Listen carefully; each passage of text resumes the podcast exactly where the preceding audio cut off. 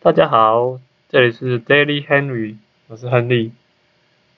那今天是三月十一号，二零二一年三月十一号。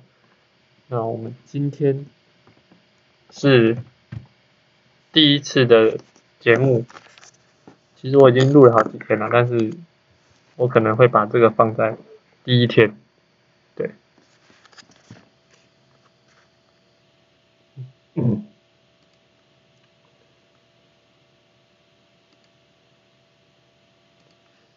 那第一天要来讲什么呢？主要就是呃跟大家介自我介绍一下，我是谁啊？为什么？为什么你们要来听这个节目？对，好，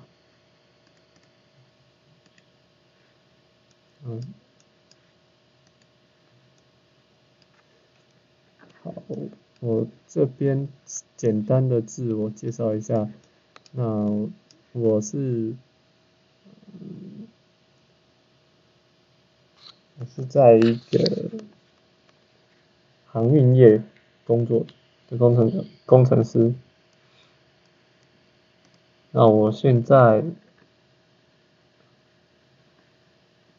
现在现在已经在这个工作业界工作已经大概七年左右。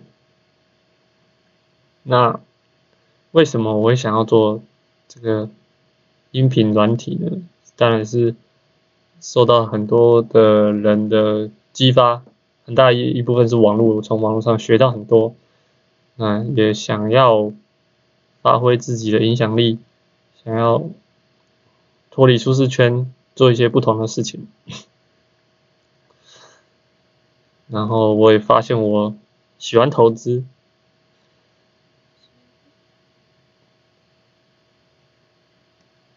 对，我想要就是。希望能够靠投资多赚一点钱吧，对。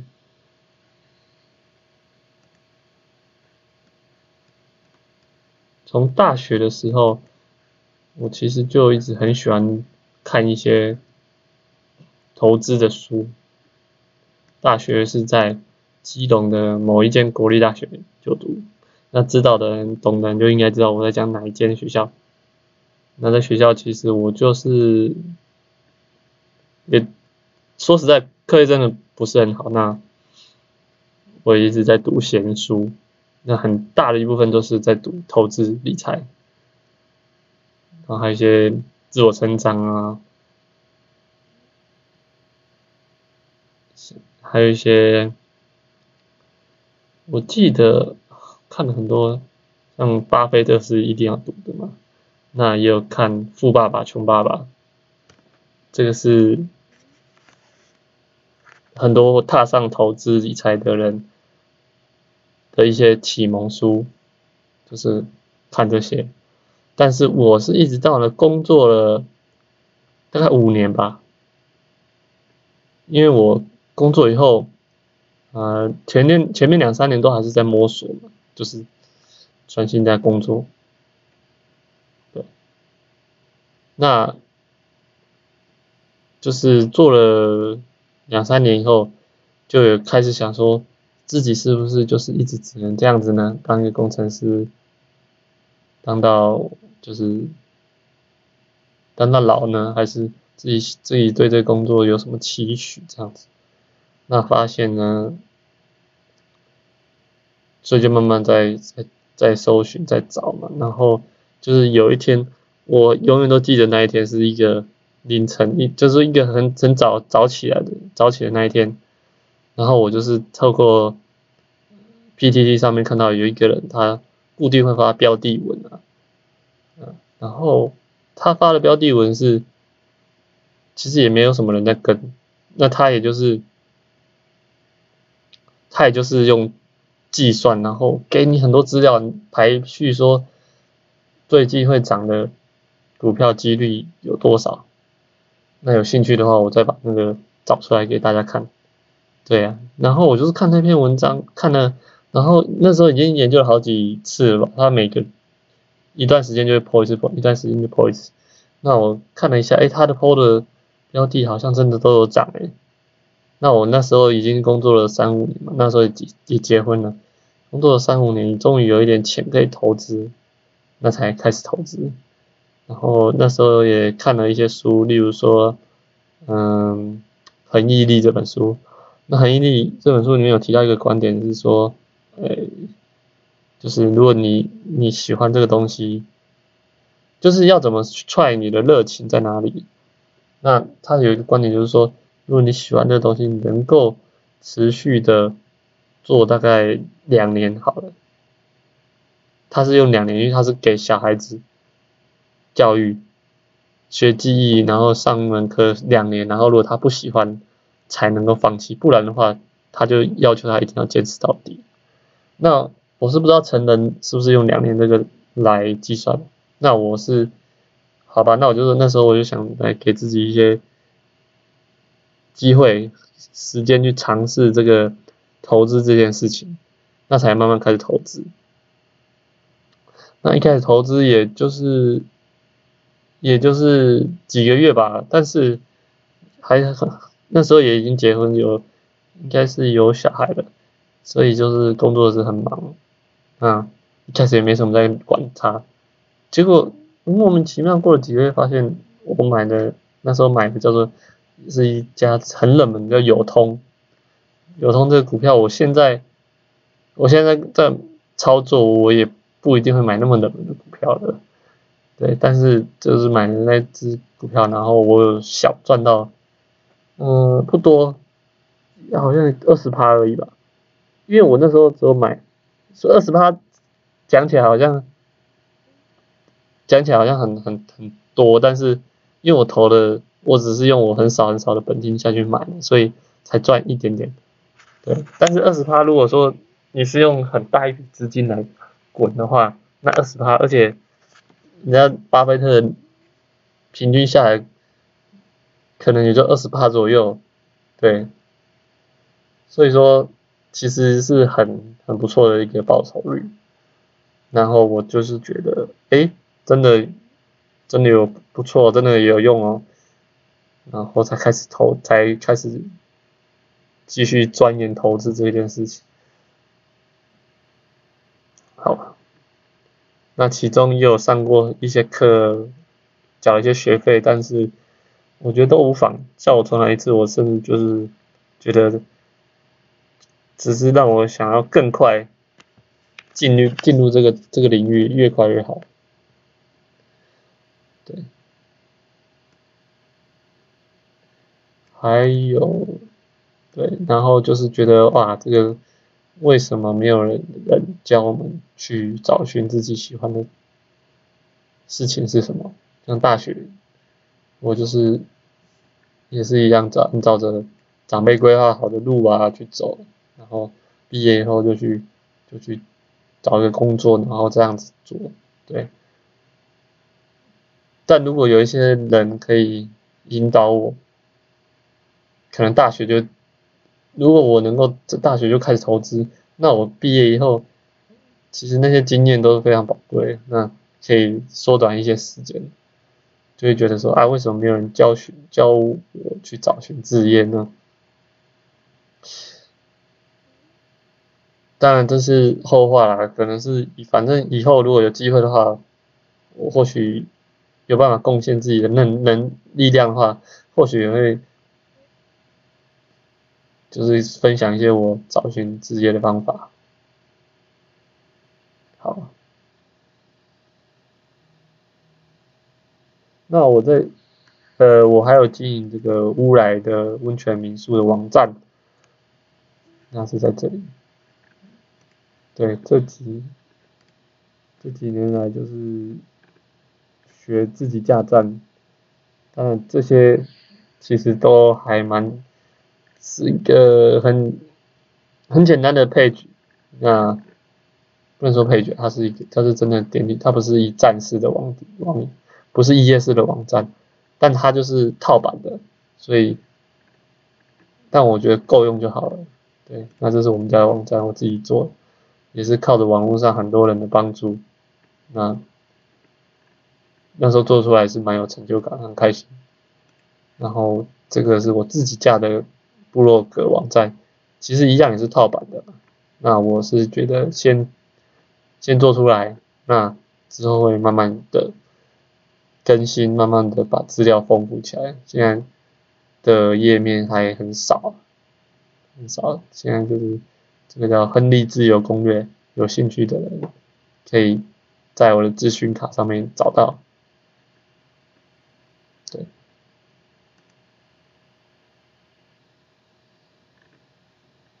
好，因为我是同步录我的 podcast 跟 YouTube，所以说 podcast 的读者听众。如果没有看到画面的话，有空其实就是看我的资讯卡，或是在我的 YouTube 上面找就可以了。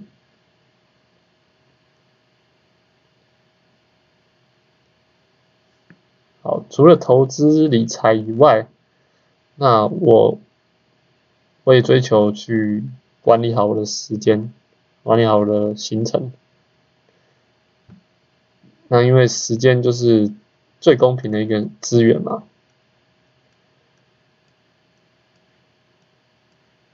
对，所以说呢，最公平就是指，例如说郭台铭，还是隔壁老板，每个人有钱还是穷，那是老男女老少，一天都是二十四个小时啊，那我因为。这业余做投资，那又要经营部落格，要，在家里也要照顾好，那这些这些事情都让我没有其他的时间，没有多余的时间了。对，就这这三个事情，那这三个都是我嗯、整理出来。不可以少的事情，就是这是我一定要做经营的事情，所以说时间是非常的有限，我，所以我对这个时间管理会一直精进，一直学习，非常有兴趣。那我现在用的时间管理方法就是，呃，Getting Things Done，就是搞定，有一本书叫搞定，那其实现在应该也是蛮多人听过了。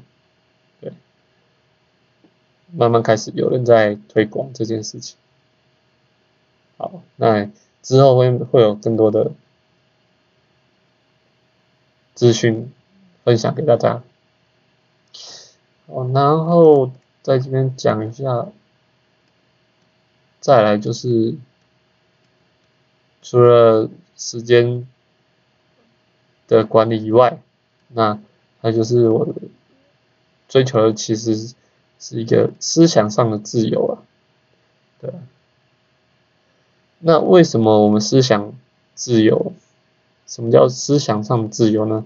嗯，你可以看大家，大家有没有一个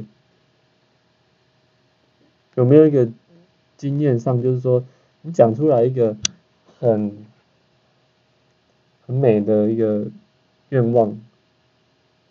一个，或是小时候想要做太空人，或是一些很宏伟宏大的目标，一讲出来，可是可能旁边的不不一定是恶意啦，可是就讲出来，可能人家就不以为然，或是甚至嘲笑你。那这种经验其实，其实在我看来其实不可怕，但是更可怕的就是说被。你被其他人的一些冷嘲热讽给吓到了，然后不敢去，不敢去追求，不敢去想这些事情。那这边要讲到一个叫做 Victor Frankl，这是一个之前在那个纳粹集中营上面，我记得好像是维也纳的人吧。那他是一个医生，一个精神科的医生，然后他以他的学派呢，就是跟阿德勒的学派，他是受的教育是阿德勒学派的那个教育。那结婚不久以后就他就是被德国纳粹嘛，那他是应该就是犹太人，那他就是被关到集中营里面，很多亲朋好友家家人都在那一段时间都都走了，都是因为纳粹的关系，甚至他的新婚老婆、新婚太、新婚妻子都都也都是这样子，那只有他妹妹活下来，对，那即使在这样的困境。这样痛苦的经历，那也是没有把把他打倒，那反而更让他深刻体会到，打不倒我的使他更坚强。他在那一段时间为什么没有崩溃呢？就是因为他，他选择，他选择自己决定自己的想法。他不要被外面的环境所影响。那他在活下来以后，继续继续发扬阿德勒的思想，那继续呃钻研他的，继续他的他的专业就是心理学嘛，那这就是继续在发扬他的理念，这样这边可以看一下维基百科。哦，是奥地利人，奥地利人。那他的看一下他的叙述，他就是觉得，呃，他是他建立的是一个叫意义意义治疗的，嗯，对，大家有兴趣可以去参考一下。嗯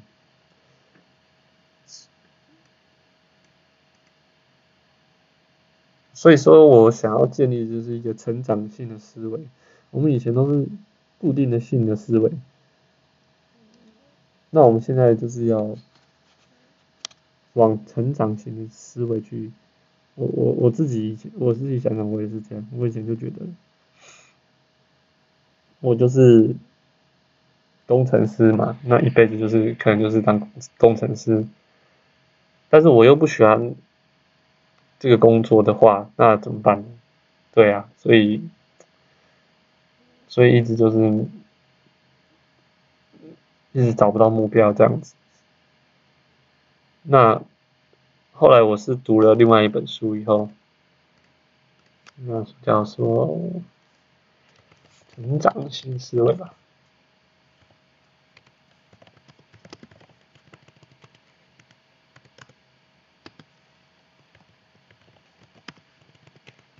稍等一下，一个叫做《心态之声》一本书，是一个杜维克女士所写的书。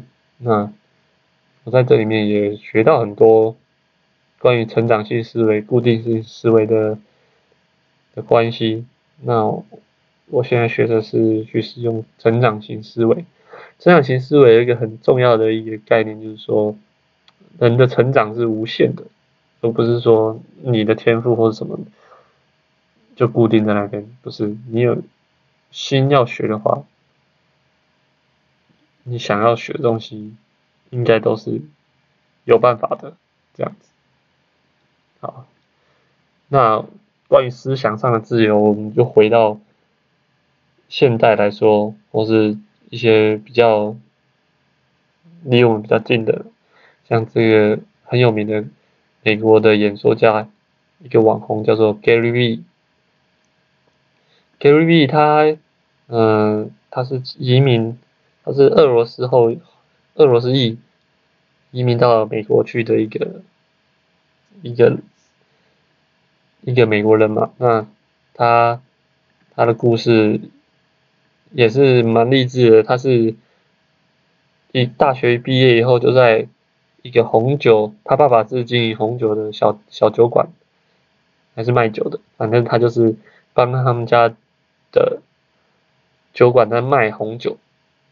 那做着做着，他就会卖出兴趣来，卖出一个新的思维来。他是在 YouTube 开始上传他的影片，他就介绍他的红酒，然后不管有没有看，有人看没人看，就一直介绍，一直介绍，一直介绍，然后。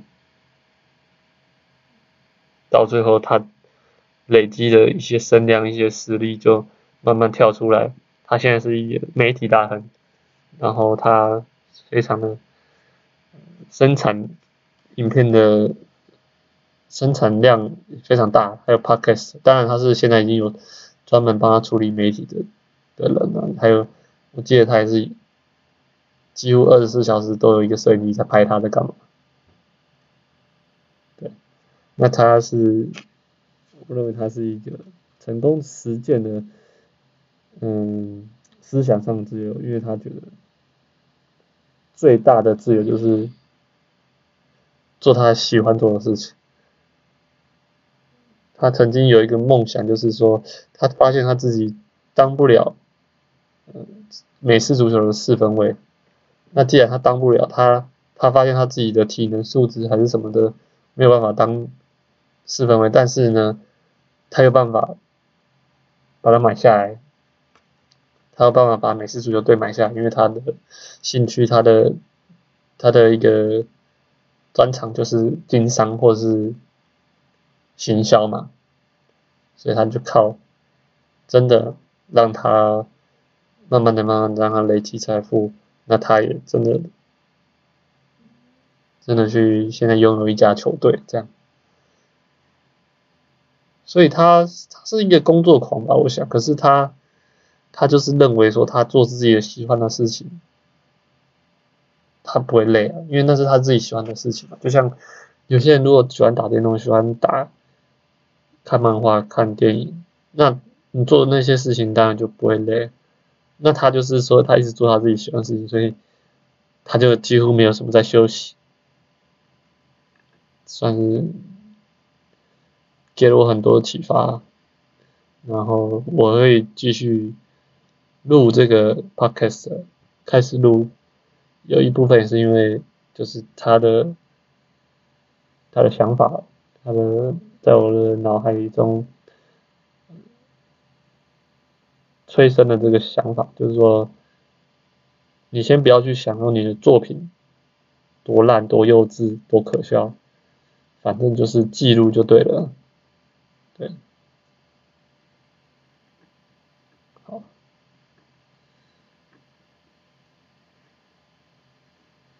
那这是思想上的自由。好，那我接下来这个 podcast 或者这个影这个影片，未来会继续的把我学习到心得，甚至我的一些遇到的困困难，跟大家一起讨论，一起分享。那我自己的一些投资观点。虽然我投资才三年了，我不觉得我是，我还不是一个很厉害的投资人，但是慢慢的也都开始知道自己在做什么。对，对啊，像是我前几天才上礼拜吧，上礼拜也才发现一些像华研啊这些股票，然后。想不到上个礼拜还是前几天，突然就涨了，就是反正是还不错啦，它的现在的股价表现还不错。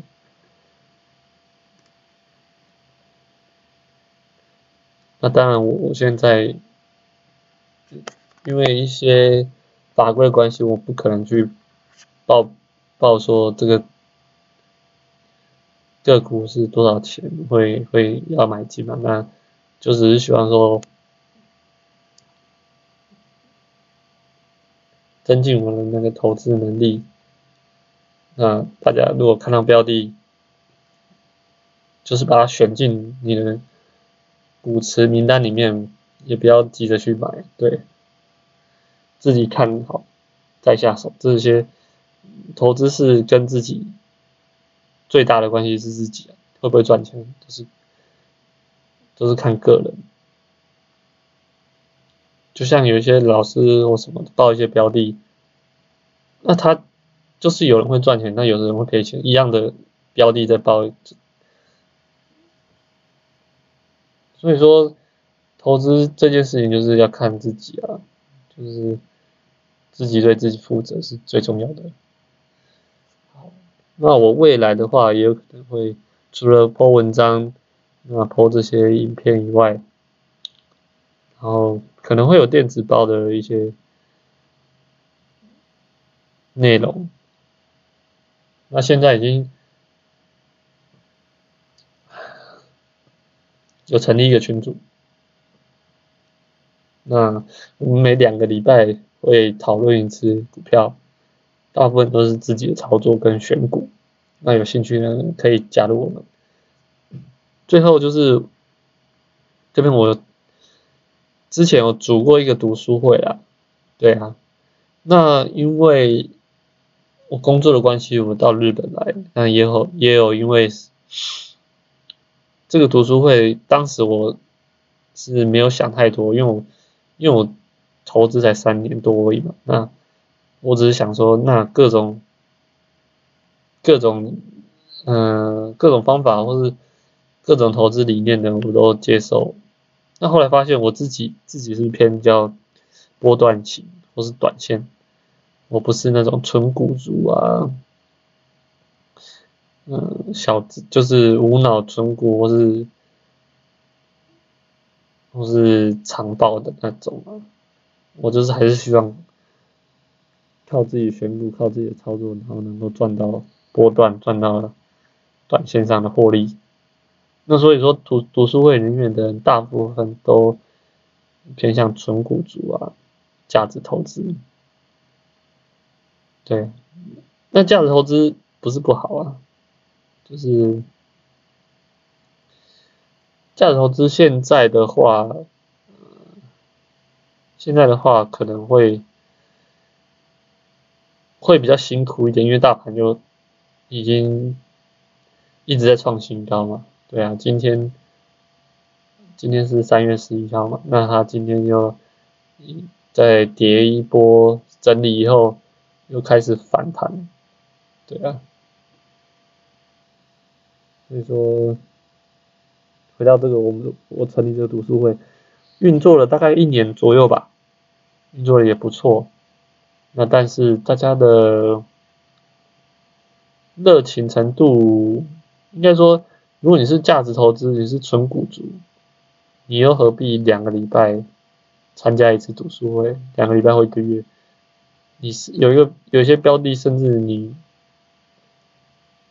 三个月、半年都不会进出，所以就就是大家的操作的频率不同吧。那我自己如果那么短，我可能一个礼拜进出的标的就已经死档了。那有些人搞不好都刚才讲了两三个月都不会都不会进出，那。就是怎么讨论得起来了，所以是有点，大家就慢慢的默默就就是消退去。那如果以后我有机会的话，我会再组一个比较积极的，大家比较认真在进出的一个读书会。对，那好，大概是这样。然后这边我们的航运业，我是一个航运工程师嘛。航运工程师，如果有机会有有想到的话，可以再分享行业到底是什么东西。是其实是一个